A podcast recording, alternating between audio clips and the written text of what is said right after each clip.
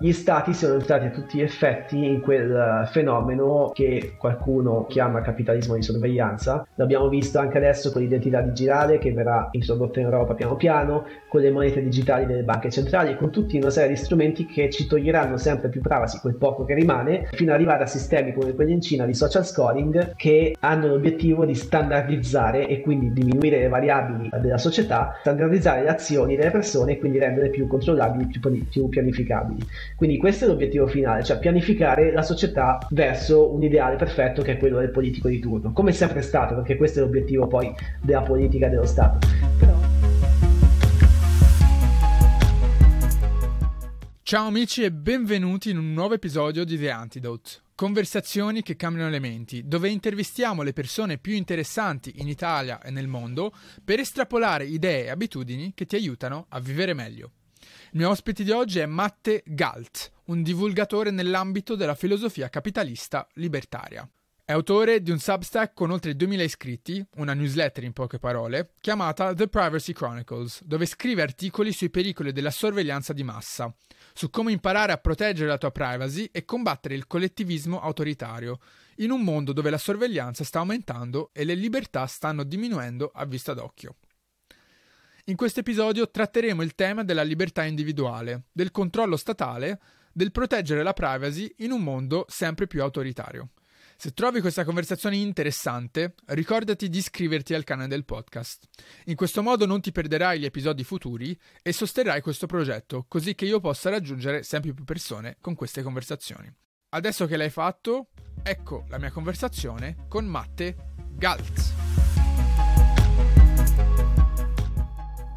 Matte Galt, benvenuto su The Antidote e grazie mille per essere qua. Grazie a te, ciao. Matte, senti, com'è stata la Pasqua da libertario, sedersi a tavola con i, con i parenti, sono usciti qualche, qualche, argomento scomodo, com'è sedersi a tavola in Italia avendo queste visioni completamente diverse? Beh, ma allora io faccio in modo di bere a sufficienza e ed essere poi indifferente a certe discussioni con i parenti, quindi non mi, non mi colpisce tanto. Sicuramente ogni volta c'è, c'è qualcosa che, di, di, cui potrei tranquillamente parlare, ma di solito evito perché non mi piace poi parlare di politica o comunque di temi di questo tipo a tavola, cioè preferisco onestamente cazzeggiare, bere, mangiare in compagnia.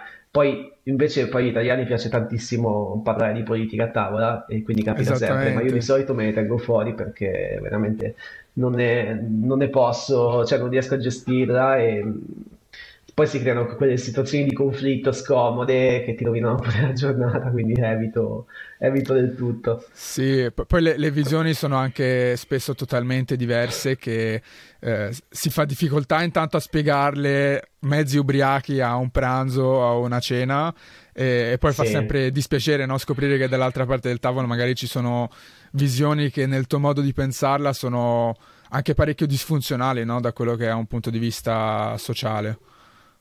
Sì, poi eh, comunque mancano una serie di presupposti anche eh, necessari per farsi capire. Dovresti partire veramente da, da lontano per spiegare certe posizioni.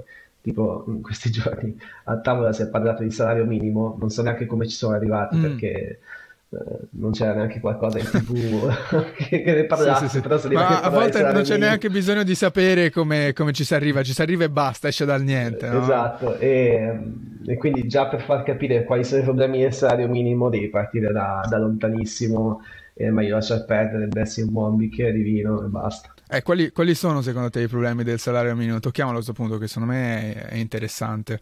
Cioè, per, perché per, per, il giovane soprattutto, per il giovane soprattutto che ma- magari sta ascoltando, io stesso, l'idea di un salario minimo, no? entrando in un mondo del lavoro dove tendenzialmente ci si sente sottopagati, può essere qualcosa di utile, no? Magari nella visione comune. Mm, sì, in estrema sintesi, mm, ne ho parlato anche in altri podcast, però in estrema sintesi il problema del salario minimo che tende a uh, incentivare le aziende a sostituire le persone con la tecnologia perché poi la tecnologia costa sempre meno e quello che, che, succede ripetutamente nel corso della storia, se una persona ti costa più di quello che produce, tu la sostituisci nel corso degli anni con la tecnologia. Um, è successo a, al personale che Uh, diciamo, lavorava negli ascensori negli anni 30, anni 20, anni 30 del secolo scorso c'erano le persone che stavano nell'ascensore e uh, certo. gestivano l'ascensore perché era una tecnologia nuova, eccetera, eccetera. Uh, a un certo punto passò in America una legge sul salario minimo di queste persone che mi pare passarono da 40 centesimi all'ora a 70. Per i primi due o tre anni festeggiarono tutti perché venivano pagati t- molto in più rispetto certo. a prima. Adesso tu hai mai visto qualcuno dentro un ascensore a, a gestire il, i piani e a far accompagnarti? Non esiste. No. L'ascensore è tutto automatizzato perché stato, queste persone sono state sostituite dalla tecnologia. Okay. E, quindi alla fine questo è quello che succede.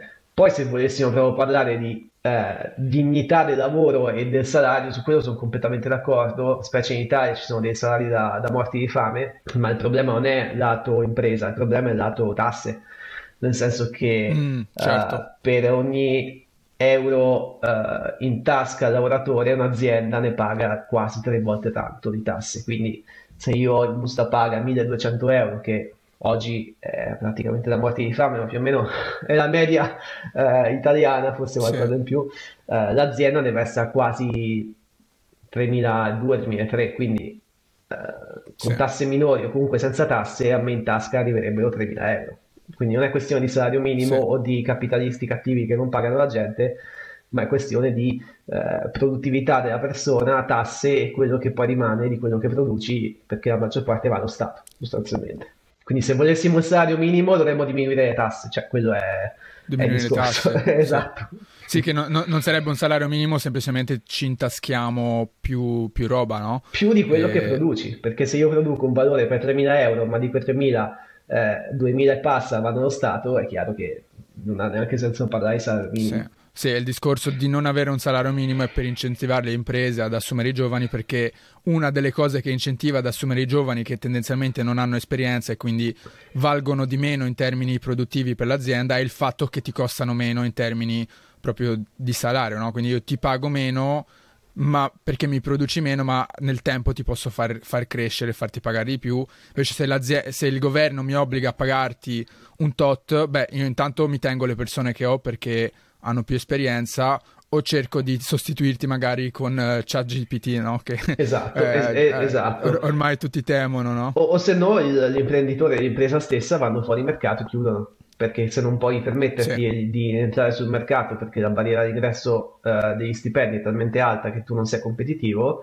l'impresa chiude o non, non apre mai. Quindi c'è anche un discorso di poi sì. diminuzione dell'offerta di lavoro, perché in Italia sì, o, o sono, sono costretti a pagarti to- totalmente a nero, no? che poi c'è anche questa, questa componente che le, le imprese, le, i giovani non si sentono magari di avere certe garanzie di una stabilità lavorativa perché è tutto a nero, ma semplicemente perché tanti imprenditori non, non ci stanno. Sì, che comunque quello sarebbe un, sarebbe un outcome positivo essere pagati a nero. tra, tra, le varie cose. Già qualcosa. Quello sì, sarebbe sì, già qualcosa di positivo, se me lo chiedi. Beh, allora, Matte, who is uh, Matte Galt? Uh, chi è Matte Galt? Come sei arrivato ad avere le visioni che hai oggi, che sono tendenzialmente un po' fuori dal coro in Italia? E come sei arrivato a, a divulgarle? Quindi magari se vuoi spiegare cos'è un uh, libertario oggettivista, partire da lì e dirci un po' come, come ci sei arrivato. È una strada un po' lunga che dura da, da, qualche anno, anzi direi quasi un decennio. Iniziai a, far, a, farmi qualche domanda durante la tesi di laurea in giurisprudenza, uh, sì. dove decisi di trattare un, un tema un po' ambiguo che era quello dell'efficienza del sistema giuridico. Cioè volevo capire se il sistema giuridico, eh, non tanto italiano, ma proprio come eh, design del sistema giuridico in generale, quindi a prescindere dal, dall'ordinamento giuridico specifico, se quel design Uh, seguisse alcune logiche di, di economia, di, di, di uh, diritto per far sì che il sistema, sì, poi sì. l'output finale fosse il mondo uh, più preferibile rispetto a, alle tante possibilità, cioè quello che vediamo certo. oggi, perché è così oggi, ma Uh, c'è un, un, qualcosa dietro che spinge i legislatori di tutto il mondo a fare certe scelte e gli ordinamenti ad essere in, in un determinato modo. Uh, quindi questa era un po' la domanda. Poi la ricerca non è stata facilissima, però diciamo che tra, facendo un misto tra economia e uh, diritto e anche un po' di storia, alla fine sono arrivato al famoso, cioè famoso no, però tra chi studia queste cose lo il famoso teorema di, di Coase. Era un economista della scuola di Chicago americana, di cui fa parte anche Friedman, Milton Friedman e, e Stiglitz e, e altri, eh, che diceva sostanzialmente che in assenza di costi di transazione eh, i titoli di proprietà, quindi ciò che ha valore sul mercato, saranno sempre scambiati in modo efficiente, cioè a chi li valuta di più. E questa sembra una, okay. Una cavolata, però effettivamente fu rivoluzionaria perché Coase fu il primo ad introdurre il concetto di proprietà nella teoria economica classica, che era andato perso okay. nei meandri dei modelli matematici, statistici e quant'altro, sì. e fu il primo a dire una cosa molto, molto sensata, cioè che non, non um, non importa la distribuzione iniziale dei titoli di proprietà, ma importa il fatto che le parti siano in grado di negoziare tra loro liberamente con costi di transazione okay. bassi o nulli. Eh, per costi di transazione si intende qualsiasi frizione al mercato, quindi tasse, leggi, divieti, ehm, costi vivi, quindi costi economici, eh, costi di informazione, quindi ciò che mi serve per capire cosa vuole l'altra parte, per capire cosa vuole il mercato, quindi tutti questi costi che limitano in qualche modo la libertà negoziale delle parti, eh, diminuiscono anche la capacità di scambiare i beni e i titoli di proprietà in modo efficiente. Quindi la tesi è okay, quindi in poche parole, più, più libertà c'è, meno frizione c'è nel sistema più le parti sono libere di scambiare il valore come, come preferiscono e più ne beneficiano. No? Esatto, più ne beneficiano tutti perché il, il valore, eh, anzi i titoli di proprietà, che poi potrebbe essere qualsiasi cosa, eh, vengono scambiati in modo più efficiente e quindi ne beneficiano tutti perché il sistema in generale okay. è più efficiente. E questo vale chiaramente anche per le leggi, dove nel, nel momento in cui le leggi diventano un costo di transazione.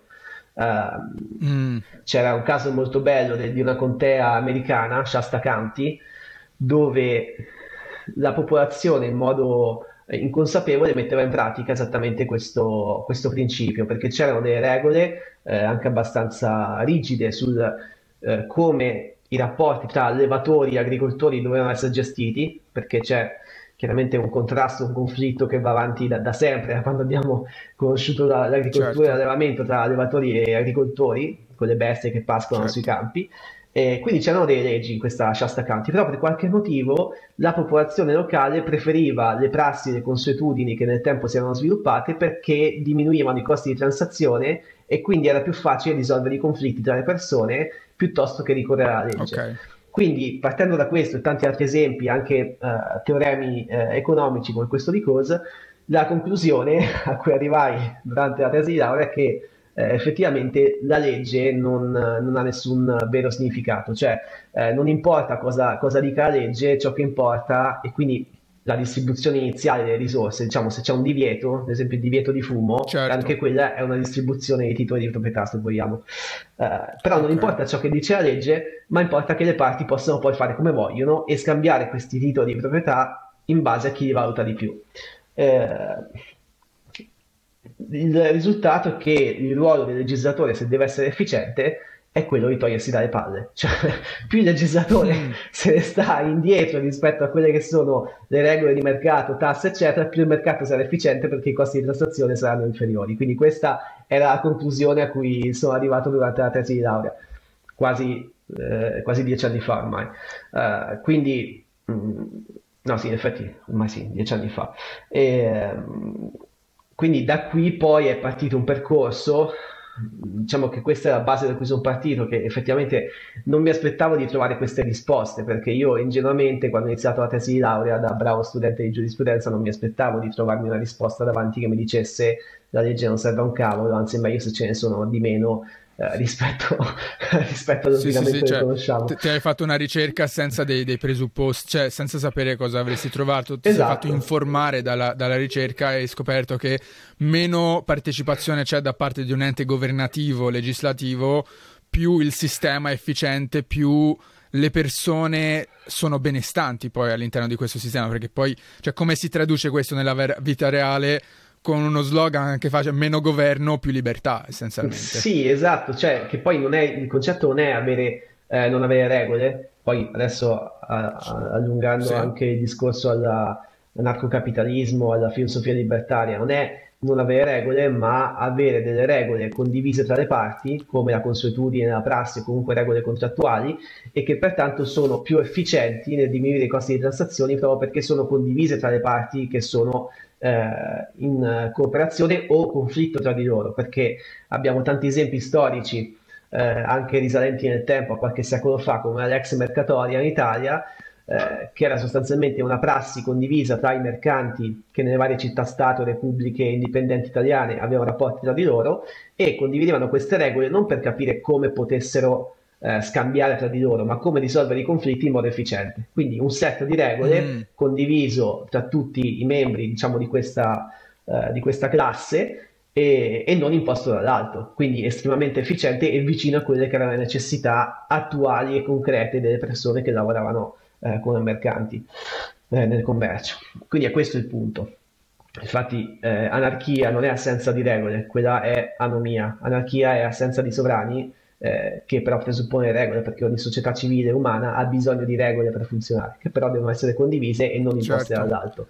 Uh, quindi questo è un po' l'inizio. Uh, poi mi sono approcciato da un punto di vista anche filosofico a, a questa bella filosofia che viene chiamata anarcocapitalismo o filosofia libertaria a seconda un po' dei, dei campi, e, con vari autori, Rothbard, Hoppe, eh, mi, mi, aiutò anche leggere Ayn Rand che non, non, fu libertaria ma fu una filosofa, una, un'autrice di, eh, sia di saggi che di, di romanzi con una, una, sua filosofia molto particolare che è poi l'oggettivismo, eh, se vuoi poi ne parliamo, e eh, che mi ha aiutato molto anche a dare una struttura morale, cioè etica, eh, a questa filosofia mm. libertaria che invece è una filosofia più che altro economica e politica, eh, più politica in realtà che economica.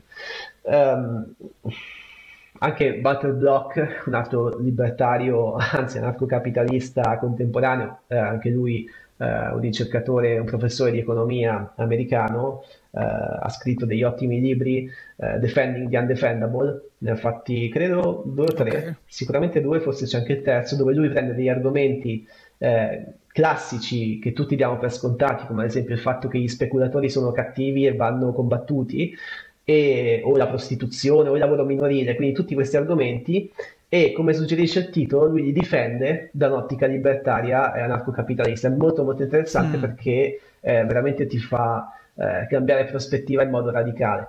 E, però una volta che tu sei dentro questo tipo di filosofia e ne capisci gli assiomi, diventa tutto molto lineare perché non dicono nulla che sia fuori di testa, cioè è una filosofia eh, che veramente chiude il cerchio perché non c'è nessuna contraddizione interna, quindi tutto quello che dicono anche nella difesa del lavoro minorile ha un senso eh, quello che diventa difficile ogni tanto è distinguere la parte legale dalla parte morale. Uh, c'è una okay. cosa che dicono molto, molto spesso uh, i libertari e che dico molto spesso anche io, che il problema di molte persone stataliste, quindi la maggior parte delle persone, è che non riescono a distinguere la legalità dalla moralità. Molto spesso quello che accade è che se una persona ritiene qualcosa di immorale, allora pensa che debba anche essere, essere illegale. Esatto, illegale. Mm-hmm. E questo okay, è un grosso problema. Nel caso appunto della, della prostituzione si vede spesso la, la, destra italiana soprattutto che dice questa cosa per i miei eh, valori è immorale, indi per cui deve essere illegale allo stesso tempo. Esatto, e questo è una, okay. un grosso problema che ci porta poi a tante storture che viviamo tutti i giorni, perché ovviamente la moralità non è universale, ma la legge lo è. Quindi quello che capita è che molte persone sono, si vedono imposte delle regole che non condividono da un punto di vista morale, perché certo. magari per me la prostituzione sì, sì, sì, non ha nulla di immorale. Sì, mi, mi viene, mi viene in mente rispettare. ad esempio la la, la guerra sul, sulle droghe, no? che per tante persone consumare certe sostanze come, come la cannabis o gli psichedelici sono eh, sacrosante o addirittura per alcune co- culture sono proprio sacre, ma tu come governo le stai vietando perché nella tua visione sono amorali. Esatto, esatto. La, questione delle droghe è una delle altre battaglie libertarie, ma nel senso che la maggior parte dei libertari dicono magari io sono contro le droghe, perché poi capita spesso che i libertari siano anche certo. eh, un po' tra virgolette, conservatori. conservativi. Quindi, esatto. Sì, sì, sì. Eh, quindi molti sono contro le droghe, qualsiasi tipo di droga, ma allo stesso tempo eh, tutti dicono però vorrei che i supermercati potessero vendere l'eroina. Questo è, se, sì, sembra una contraddizione, ma in realtà non lo è, una volta che capisci la differenza tra etica e legalità. Sì, e poi è lo stesso discorso di avere lo Stato che eh, non debba fare da giocatore morale all'interno di, di una società, ma che venga lasciata, che la morale venga lasciata ai cittadini, alle persone di quella società da, da decidere tra di loro, no? quindi in maniera decentralizzata tra le miliardi di interazioni che, che accadono. È un po' questo il discorso centrale, no? Esatto, esatto. Ed è il motivo per cui poi parlando di privacy e, e, e statalismo e collettivismo si capisce bene il motivo per cui eh, privacy e anonimato in generale sono le prime barriere contro questo tipo di stato etico, perché lo Stato sì. non può essere etico se prima non ti conosce e non può poi in qualche modo eh, interferire con la tua vita privata. Ed è il motivo per cui mm. lo, lo, Stato da sempre, dalla sua nascita dopo la rivoluzione francese, ha sempre eh, tentato di diminuire gli spazi di privacy delle persone. Guarda, mettiamo un attimo un punto fermo su questo perché ci torneremo, lo, lo, prometto. Volevo farti fare un attimo un passo indietro, Matte, e chiederti magari per le persone che, che stanno ascoltando che vengono da un'eredità italiana, quindi assolutamente statalista e assolutamente uh, o socialista o di destra uh, intesa un po' più conservatrice no? all'italiana, uh, democristiana se vogliamo, di spiegarci cosa qual è la differenza tra collettivismo, statalismo e filosofia libertaria, quindi magari individualismo, partendo da come preferisci, ma come la spiegheresti a una persona, appunto, ti siedi a un tavolo, è il pranzo di Pasqua, avete tutte e due bevuto un bicchiere di vino, però siete tutte e due aperti al dialogo, quindi non, non c'è confronto. Come gli spieghi la, la tua filosofia, la tua visione politica?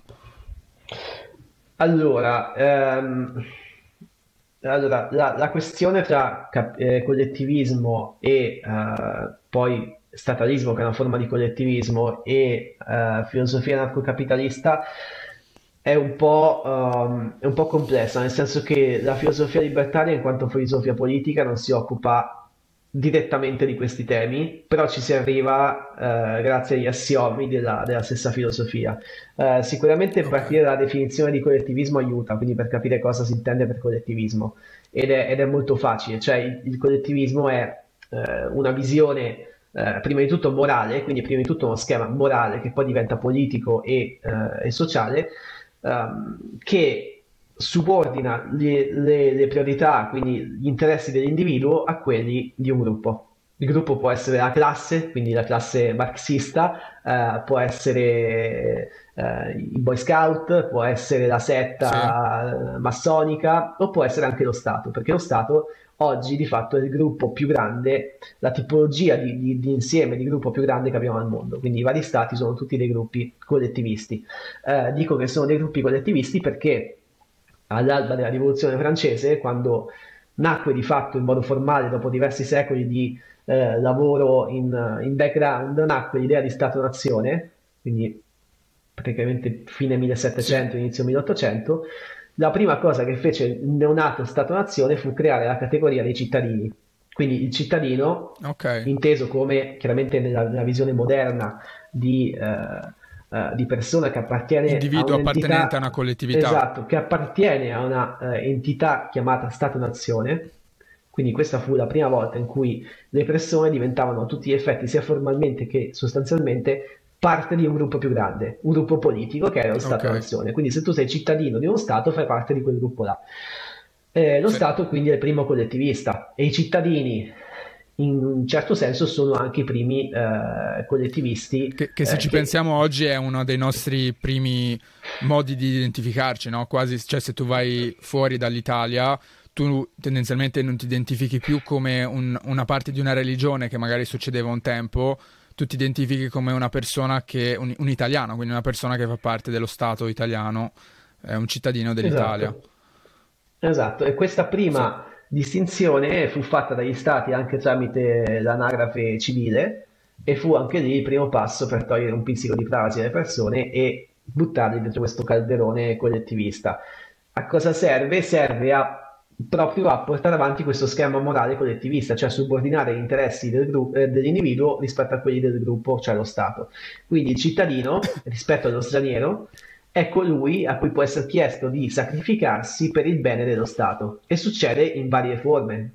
Eh, sacrificare del tempo, sacrificare del suo patrimonio, quindi tasse eh, eh, o lavoro più o meno forzato come anche accadeva nella Russia eh, socialista del secolo scorso. Sì eh, sacrificare la vita in alcuni momenti storici, quindi guerre di vario tipo, eh, sacrificare tutto ciò che è sacrifica- sacrificare la sua privacy, quindi sacrificare la sua autodeterminazione e tante altre cose che poi eh, stiamo vedendo anche oggigiorno. Quindi un, il collettivismo è una ideologia fondata sul sacrificio dell'individuo per il bene del gruppo e questo bene di solito viene chiamato come bene comune. La filosofia anarcocapitalista è l'esatto opposto di questo, cioè ti dice, in realtà non te lo dice direttamente perché poi lì andiamo più sull'oggettivismo di Ayn Rand e eh, filosofia morale, però diciamo che il punto è che eh, queste filosofie sono filosofie invece individualiste, Uh, non nel senso che ognuno si fa i cavoli suoi, siamo tutti egoisti e uh, ci facciamo la guerra con le mitragliatrici tra, certo. tra, vicini di casa, ma nel senso di dire che la prima, più fondamentale e unica eh, unità è l'individuo, quindi la collettività non esiste perché non è altro che un gruppo di individui con interessi e uh, idee e anche azioni diverse e che gli individui devono essere liberi di esprimere se stessi in modo pacifico, eh, fare eh, affari tra di loro in modo pacifico e eh, diciamo esprimere le loro idee sempre in modo pacifico rispetto a quelle che sono le idee degli altri. Eh, quindi è sostanzialmente la libertà dell'individuo di cooperare con gli altri o di non farlo, perché questa è la parte più importante, perché spesso ci si ferma alla possibilità di cooperazione, ma la non cooperazione tra, tra persone è più importante della cooperazione, perché scegliere, scegliere, di cooperare è facile, essere liberi di, di fare affari è facile, lo possiamo fare anche oggi, essere liberi di non cooperare, quindi dire no, io con te non voglio avere niente a che fare, diventa un po' più difficile, in alcuni casi anche impossibile, in paesi statalisti, quindi praticamente tutto il mondo, che magari in alcuni casi impongono invece una cooperazione forzata tra le persone. Mi immagino ad esempio, per dire una cosa banale, il divieto di fumo o il divieto di discriminazione sul luogo di lavoro o questioni come salario minimo dove io comunque obbligo una persona a fare una cosa che non vuole fare perché le sue idee sono diverse e quindi a cooperare con qualcun altro che la pensa diversamente nonostante la sua volontà opposta. Quindi questo è un po' il senso del, della differenza tra collettivismo statalista e uh, individualismo uh, e filosofia libertaria, cioè la libertà di uh, agire senza interferenze altrui e senza imposizioni violente dall'alto o da parte di terzi più forti. Quindi sostanzialmente è l'opposizione alla legge della giungla che è quella che viviamo oggi, cioè dove c'è un, una, un, ente più forte che ci sovrasta in qualsiasi modo e che ci impone la sua volontà attraverso un processo che chiamano democratico, ma che in realtà è poi alla fin fine una imposizione forzosa delle idee di, una, que, di quella che è sempre una minoranza, perché poi alla fin fine è una minoranza quella che governa, non certo la maggioranza. Sì, eh, però eh, guarda, ti faccio una domanda un po' da avvocato del diavolo, portando questa filosofia in certi casi specifici si possono trovare dei, dei limiti, nel senso che, ad esempio, l'esempio di, del fumo che hai, fatto, che hai fatto prima, comunque è una cosa che potenzialmente va a danneggiare un altro che eh, non non sta consentendo a questo comportamento. Io magari da, da, non fumatore, se mi siedo su un autobus e ho una persona che mi sta fumando accanto, è una cosa che involontariamente mi sta danneggiando. Cosa, cosa direbbe la filosofia anarcocapitalista o libertaria oggettivista in questa situazione? Perdonami se sto confondendo i nomi, ma, ma correggimi in caso. No, beh, ma è, è giusto. E in realtà la soluzione è abbastanza facile e la dà anche già, eh, ad esempio, Coase, che ho, chiamato, ho richiamato all'inizio, che non era affatto un anarcocapitalista o un libertario, anzi era una, un economista classico normale, eh, perché il concetto è che noi diamo una, uh, una qualificazione quasi morale a un'azione eh, fatta da una persona. Cioè, se tu stai fumando, io automaticamente la vedo come un'azione negativa che ha degli effetti negativi sugli altri, che è vero. Però, ed è il concetto di quelle che chiamano in economia le esternalità negative, cioè io faccio un'azione che in qualche modo certo. si propaga verso gli altri da sì, effetti sì. negativi. Aumentandola diciamo, a dimensioni uh, più grosse, l- l'azienda, l'industria, okay, la fabbrica che scarica le sue tossine nel, nel fiume. Esatto, quella è la classica esternalità negativa. Uh, però in realtà quello che dimostra cosa è che le esternalità in realtà non esistono, o meglio, non sono mai unidirezionali, sono sempre bidirezionali. Uh, facciamo un esempio stupido: io sono in mezzo alla strada e sto fumando una sigaretta. Tu mi vieni di fianco, sei un fumatore, e ti dà fastidio il fatto che ti arriva il fumo in faccia perché tira vento e quindi va verso la tua direzione. Un economista, una persona normale, cioè normale, eh, tipica, media eh, statalista, direbbe tu stai sbagliando perché stai limitando la mia libertà di essere privo di eh, interferenze di questo tipo che arrivano dal fumo. Sì. Quello che direbbe Cose invece è che non era un libertario, ripeto, eh, non è il fumatore che crea l'esternalità, sono entrambe le persone che la creano. Che, esatto, è l'interazione tra di loro che crea questa esternalità. Perché okay. se non ci fosse il fumatore, l'altra persona sarebbe priva di disturbo.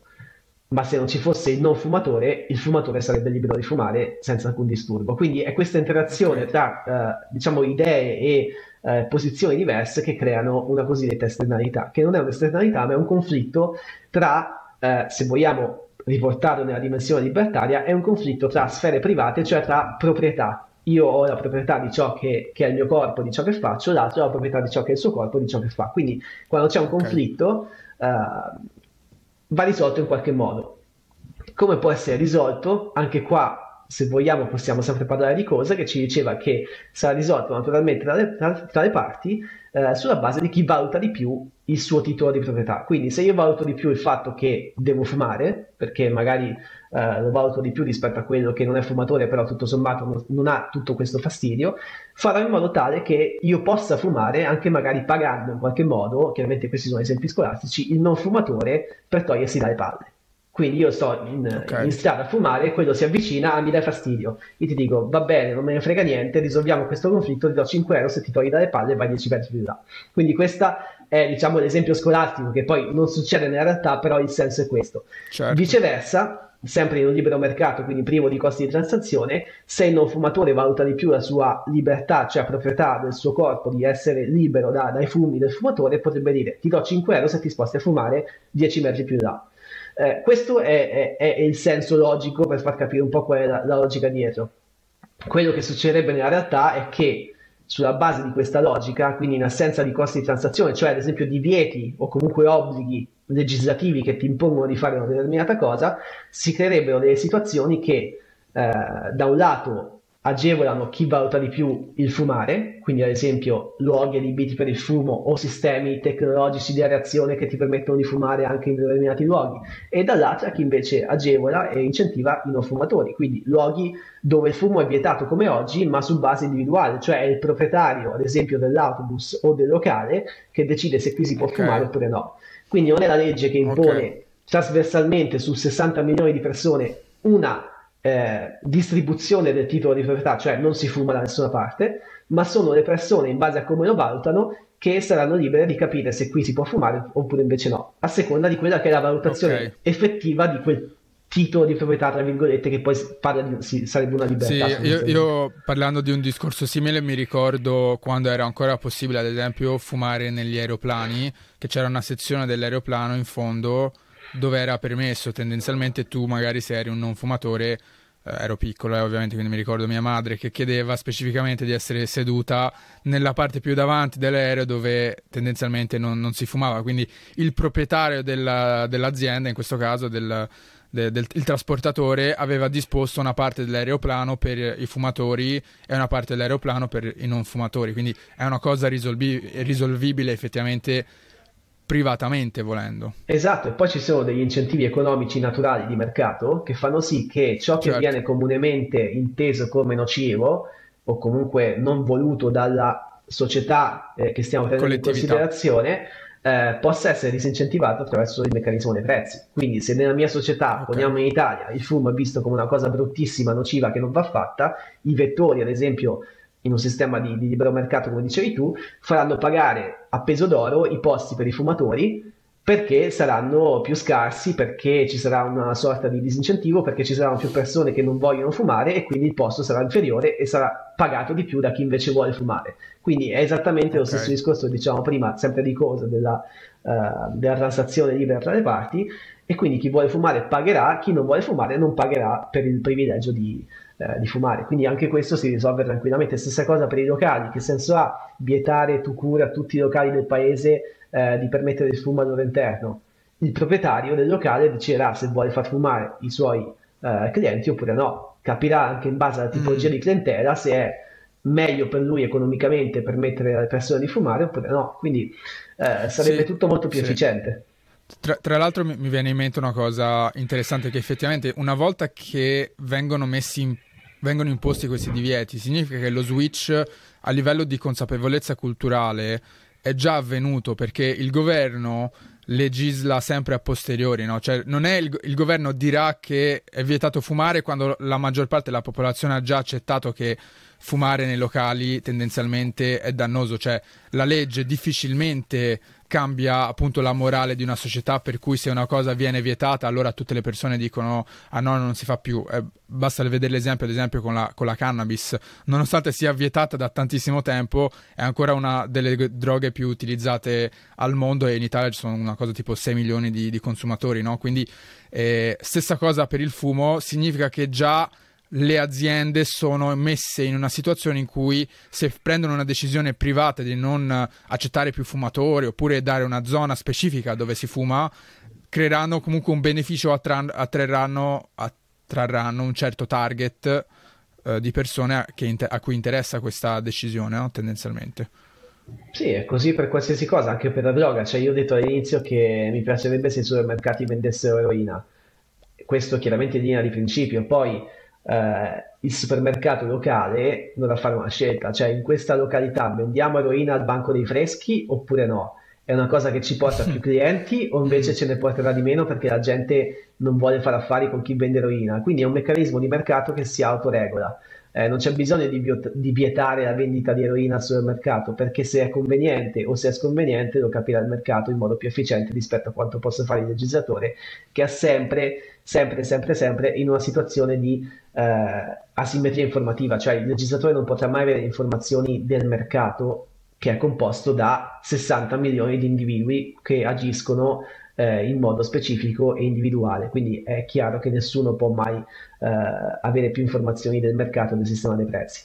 Assolutamente, sì. Qual è la, la, la visione finale, se vogliamo? Cioè, chiaramente qual è l'utopia, se vogliamo definirne una? Avere un, una società che si autoregola attraverso il libero mercato, il libero, libero scambio di, di, valore tra le persone, non senza regole, ma senza un ente centralizzato governativo? Sì, quello è, sarebbe ideale. Poi è chiaro che uh, possono sussistere anche ipotesi miste uh, che funzionano alla grande allo stesso modo, nel senso che ci sono tanti eh, tante persone, personalità molto intelligenti, anche tipo Ayn Rand, che io stimo molto, che diceva eh, lo scopo legittimo del governo è quello di tutelare l'incolumità fisica eh, delle persone, quindi ha una cosa da fare, cioè quello della sicurezza. Poi da lì eh, tantissimi libertari giustamente ti diranno che anche in quello non può essere più efficiente del mercato per tanti motivi, però diciamo che in, in piccolo, eh, quindi comunità, uh, comunità, piccole, può funzionare anche quello, quindi penso ai vari comuni che magari hanno la loro forza di polizia uh, locale, eh, perché poi secondo me il, vera, il vero punto nevralgico di tutta questa teoria, che anche lì non è mai accennato eh, in modo esplicito nella filosofia libertaria, ma è quella della grandezza delle sì. cose.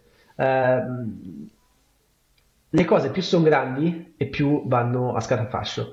Eh, e questo è il motivo per cui um, spesso tra i libertari sì, è, è, la, che... è la metafora eterna della, della, torre di Babele, no? Più le cose es- esatto. si allungano, si, si, ingrandiscono, più vanno verso la distruzione. Esatto, cioè si potrebbe dire effettivamente che le dimensioni contano, perché una comunità più grande e, e, più sarà... Sarà l'unica clip che pubblicherò di, di questa conversazione. più una comunità sì, sì. grande, più sarà complesso eh, guidarla dall'alto.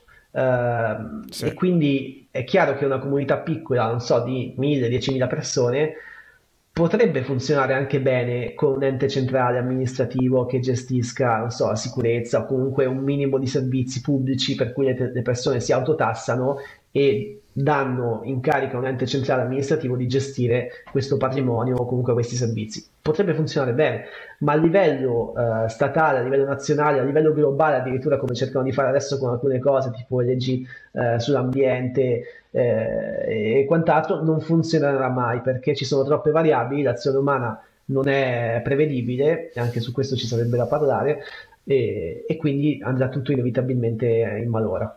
Se, se dovessi fare eh, anche questa volta l'avvocato del diavolo su questa visione che io comunque ritengo molto più vicina ai miei ideali rispetto appunto a una visione statalista, direi che eh, magari poi ti faccio commentare che è in certi casi utopico come, come potrebbe essere anche la visione comunista di uno stato ideale dove tutte le persone convivono perfettamente, cioè Uh, può veramente esistere uno stato, un gruppo di persone che si governa solamente attraverso il libero mercato senza ad esempio discendere costantemente in uno stato di violenza dove appunto tu vieni a fumare accanto a me io non, non ti voglio invece di darti 5 euro ti tiro uno schiaffo e anche un calcio come, cioè, come la risolve questa variabile? Beh secondo me non è una variabile perché è, è, anzi è un bias di chi non non riflette troppo sul, sulla natura umana, cioè la natura umana ci porta a ricercare la cooperazione e la soluzione pacifica, perché la violenza ha sempre più variabili rispetto a quella pacifica di, di mercato. Mm. Eh, spesso mi, mi, si dice, c'è gente che mi dice, ah sì, ma se fosse come dici tu, senza Stato, tutti saremmo in strada a spararci, sarebbe Far West.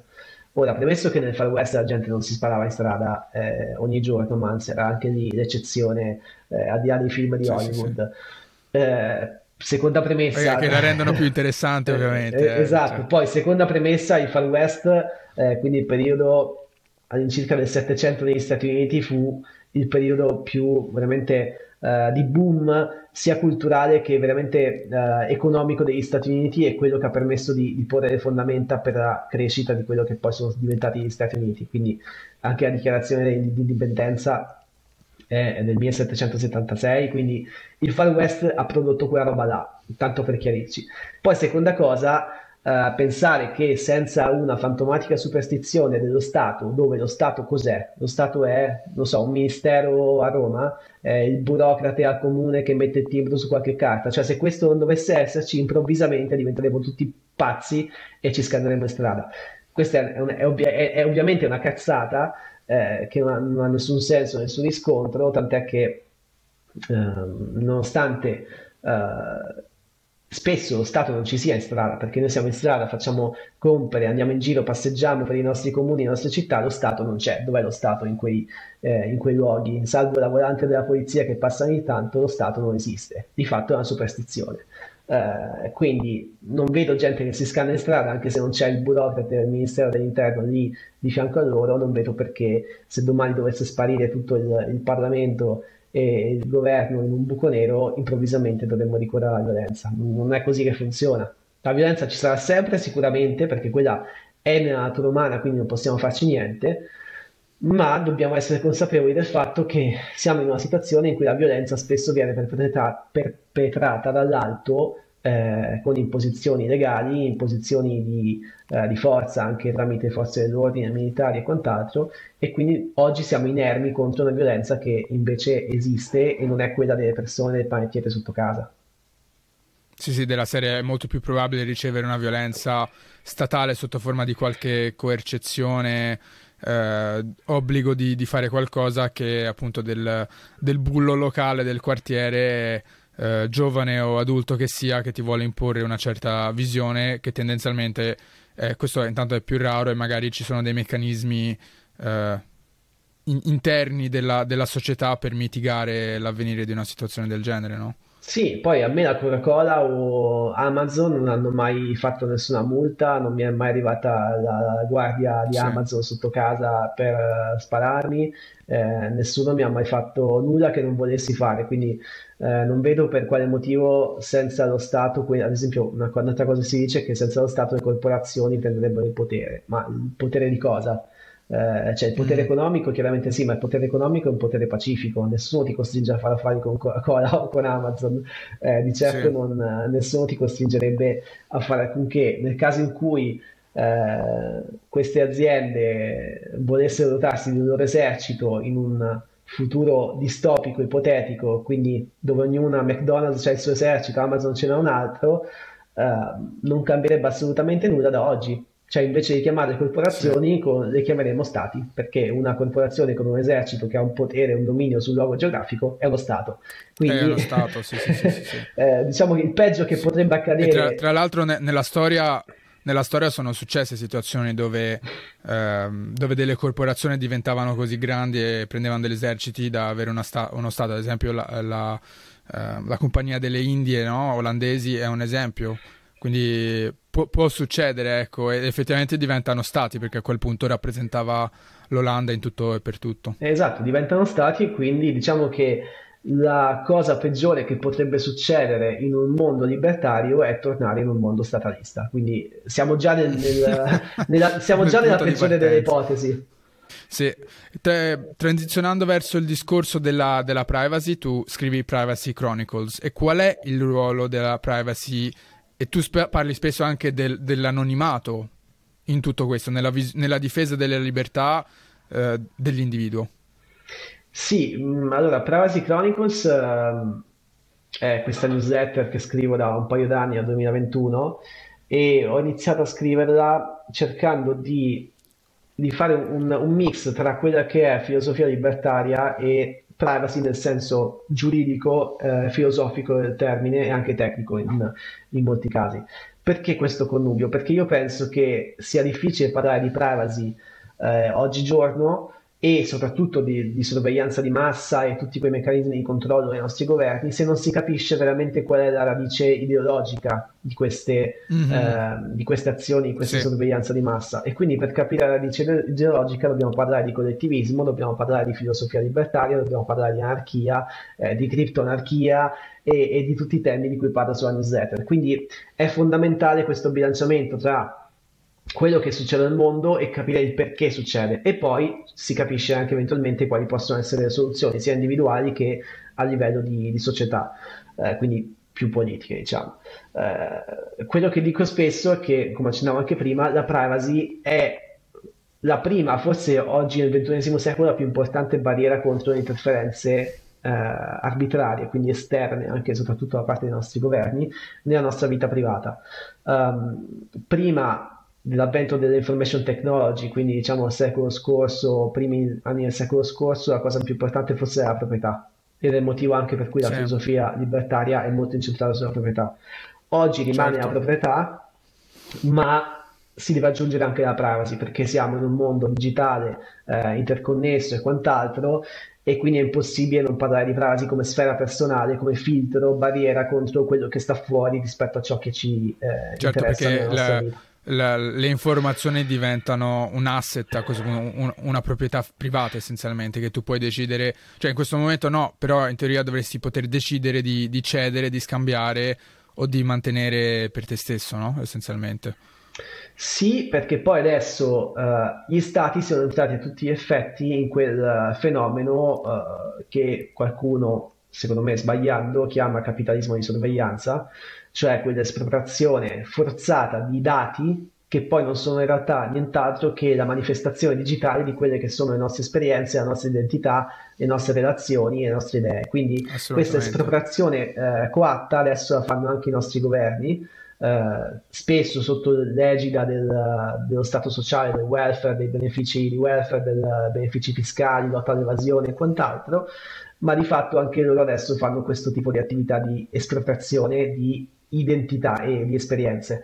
Eh, quello che succede è che la sorveglianza diventa quindi sotto questa radice ideologica, uno strumento necessario per la pianificazione governativa. Cioè oggi senza sorveglianza non si riesce a governare perché siamo in tanti, eh, siamo tutti con eh, molte anche idee e azioni che hanno conseguenze molto più diverse e variegate rispetto al secolo precedente perché la diffusione delle informazioni online ci permette anche di comunicare con chi sta dall'altra parte del mondo e quindi anche certo. le idee certo. viaggiano molto più velocemente.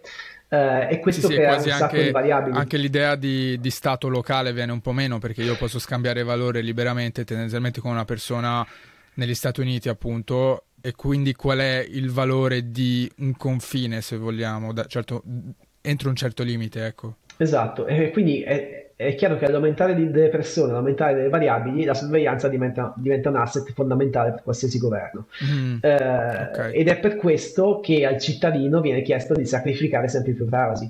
L'abbiamo visto anche adesso con l'identità digitale che verrà introdotta in Europa piano piano, con le monete digitali delle banche centrali, con tutta una serie di strumenti che ci toglieranno sempre più privacy, quel poco che rimane, per controllare quelle che sono le nostre azioni, fino ad arrivare a sistemi come quelli in Cina di social scoring che eh, hanno l'obiettivo di standardizzare e quindi diminuire le variabili eh, della società, eh, standardizzare le azioni delle persone e quindi renderle più controllabili, più, più pianificabili.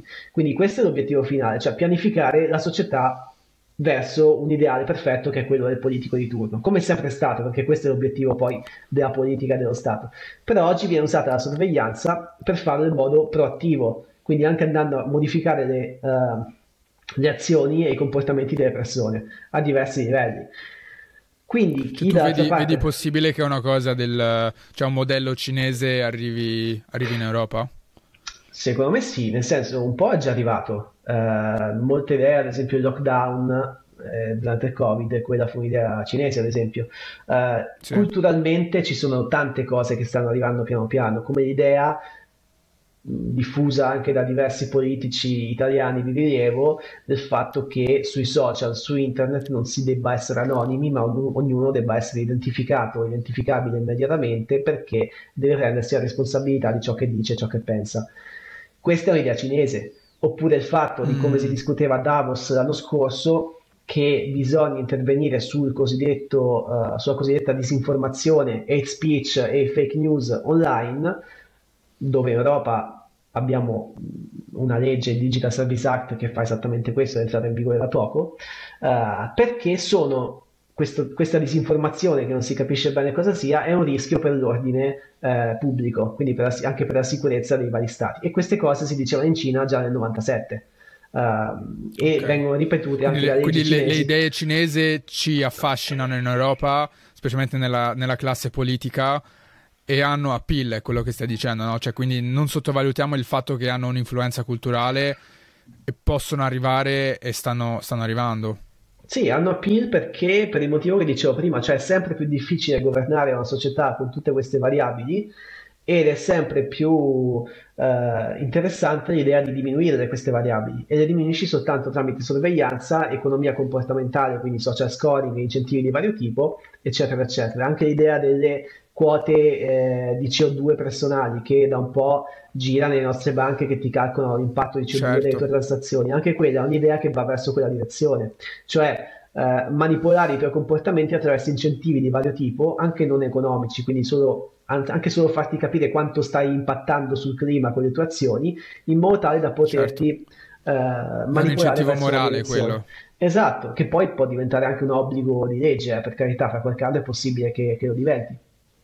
E poi c'è da dire che comunque la Cina in questo periodo sta facendo una grande opera di conquista eh, culturale globale, nel senso uno dei loro obiettivi è esattamente questo, cioè porsi come eh, interlocutore globale anche su queste questioni che riguardano ad esempio aspetti un po' più globali, eh, come il cambiamento climatico, come la, i conflitti eh, in varie parti del mondo, in Ucraina, oppure comunque tutta la parte dell'agenda 2030, la Cina vuole essere promotrice di soluzioni concrete rispetto a tutto il mondo. E non lo dico io, cioè lo dicono eh, le, le, varie interviste anche di, di, Schwab o comunque di Xi Jinping che dicono esattamente questo.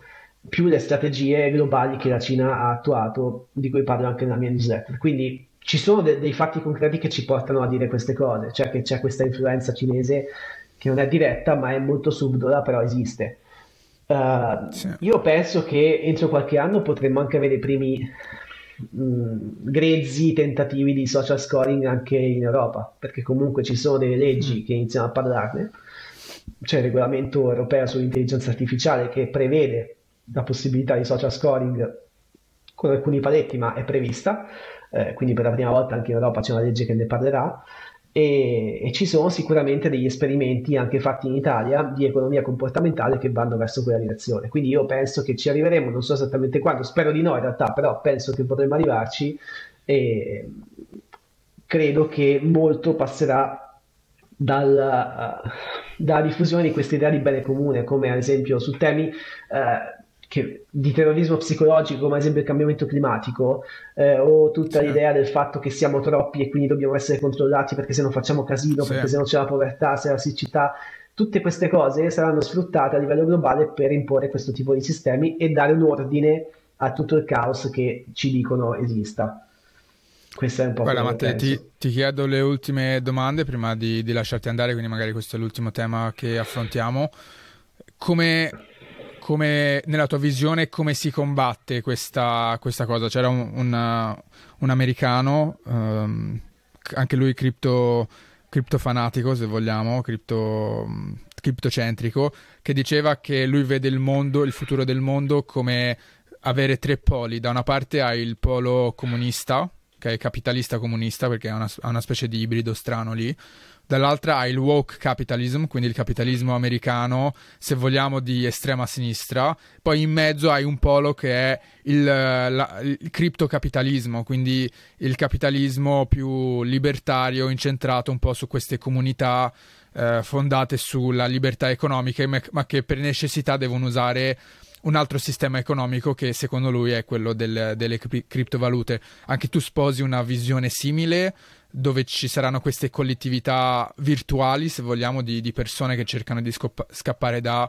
un controllo più, più, centralizzato? Cioè, qual è la soluzione o il modo di combattere queste tendenze stataliste autoritarie?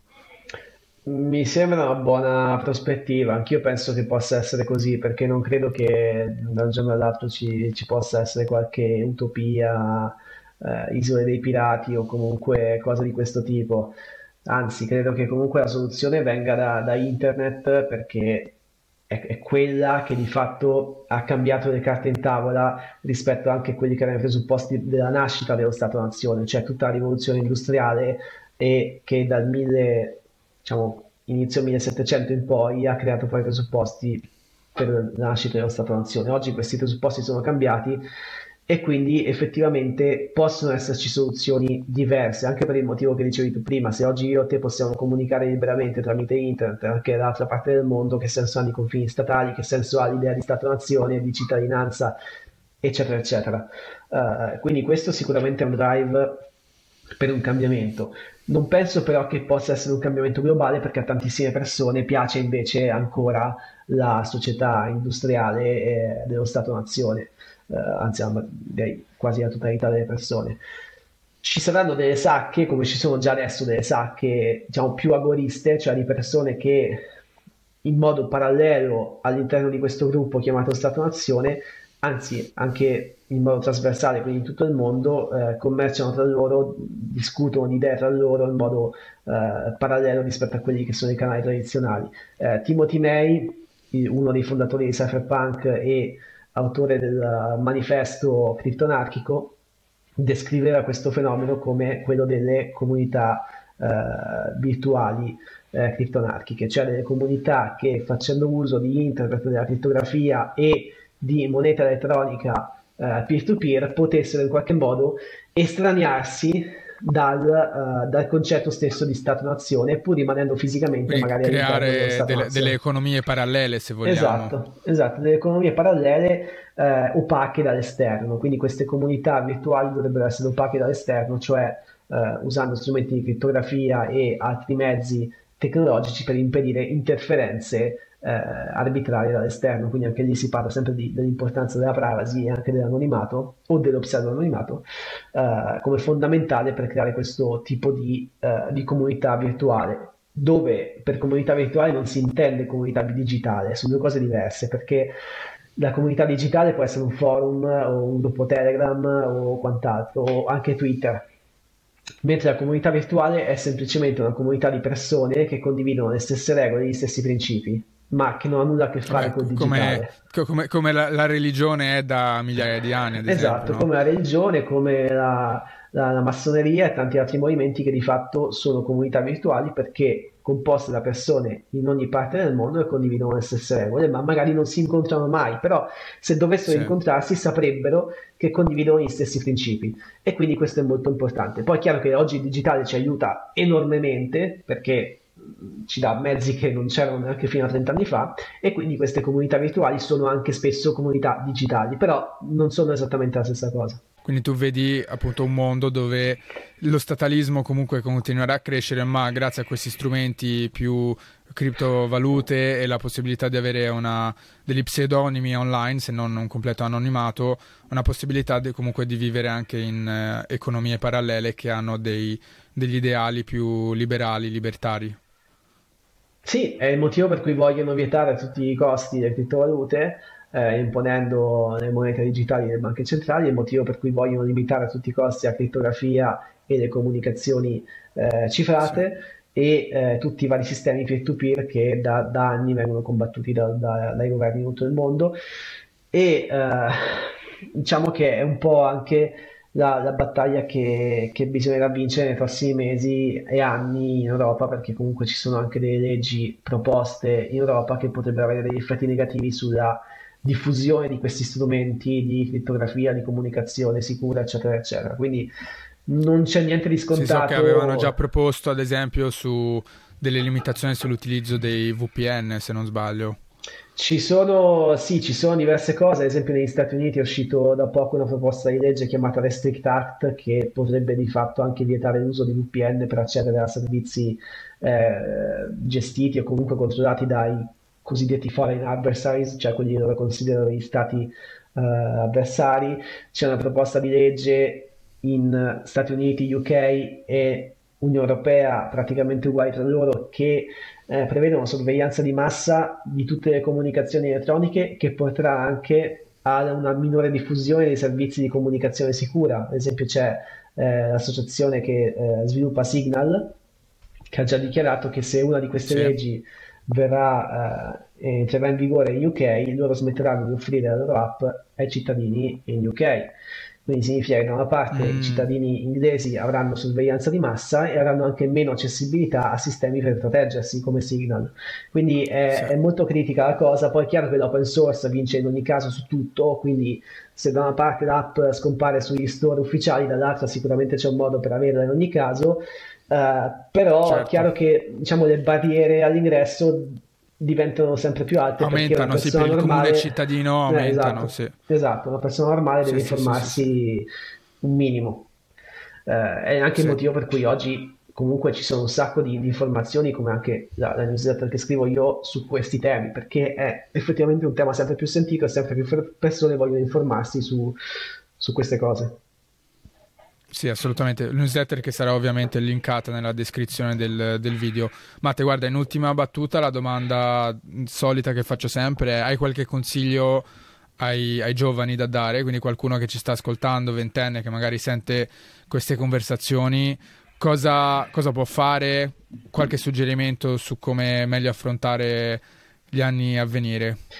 Il suggerimento a una persona giovane è di non dare niente per scontato e farsi sempre un sacco di domande anche su questioni che sembrano veramente talmente banali da non dover neanche richiedere una ponderazione, perché mm. veramente oggi è, è, molto difficile capire dove sia la verità, se esiste ancora questo concetto di verità, e soprattutto è difficile capire fino a che punto quello che pensiamo noi è per spirito critico, cioè perché ci siamo arrivati elaborando le informazioni che riceviamo dall'esterno, quindi formando il nostro pensiero, certo. e dove invece pensiamo qualcosa soltanto perché siamo nati in un mondo che fin dall'inizio ci ha spinto a pensare quella cosa. Quindi questo è fondamentale. Eh, anche parlando sì. della filosofia libertaria, se non metti in discussione le idee acquisite che tutti abbiamo, perché tutti nasciamo statalisti in questo mondo, se non metti in discussione quelle non ci arriverai mai. Quindi, però, a prescindere dal tema, mettere in discussione sempre qualsiasi cosa uh, è, è, una buona prassi. La seconda, il secondo consiglio è sicuramente studiare Bitcoin, uh,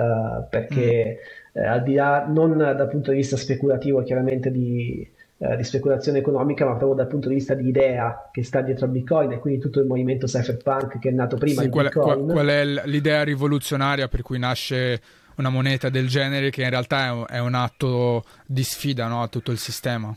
Esatto, e poi informarsi un minimo veramente di quelli che sono i meccanismi finanziari e monetari del nostro mondo, eh, perché è da lì che parte tutto, cioè la moneta è alla base di tutte le nostre relazioni e transazioni e quindi capire anche un minimo come funziona quello che non viene insegnato a scuola è un buon punto di partenza. No. E l'ultimo e più punto studi, è... più scopri quanto sia uno strumento di, di, controllo, no? Esatto, più lo studi, più scopri che non ha nessun senso se non quello di favorire eh, pochi sì. a discapito dei molti. E l'ultimo punto è anche di, di, studiare e informarsi su ciò che significa avere privacy oggi e quali sono anche gli strumenti di sorveglianza di massa contro di noi anche da parte dell'Unione Europea, soprattutto da parte dell'Unione Europea che per tanti anni si è spacciata come l'isola felice dei diritti umani, ma non è assolutamente così. È. Se hai, hai, qualche libro di riferimento da suggerire a un newbie sulle um, questioni?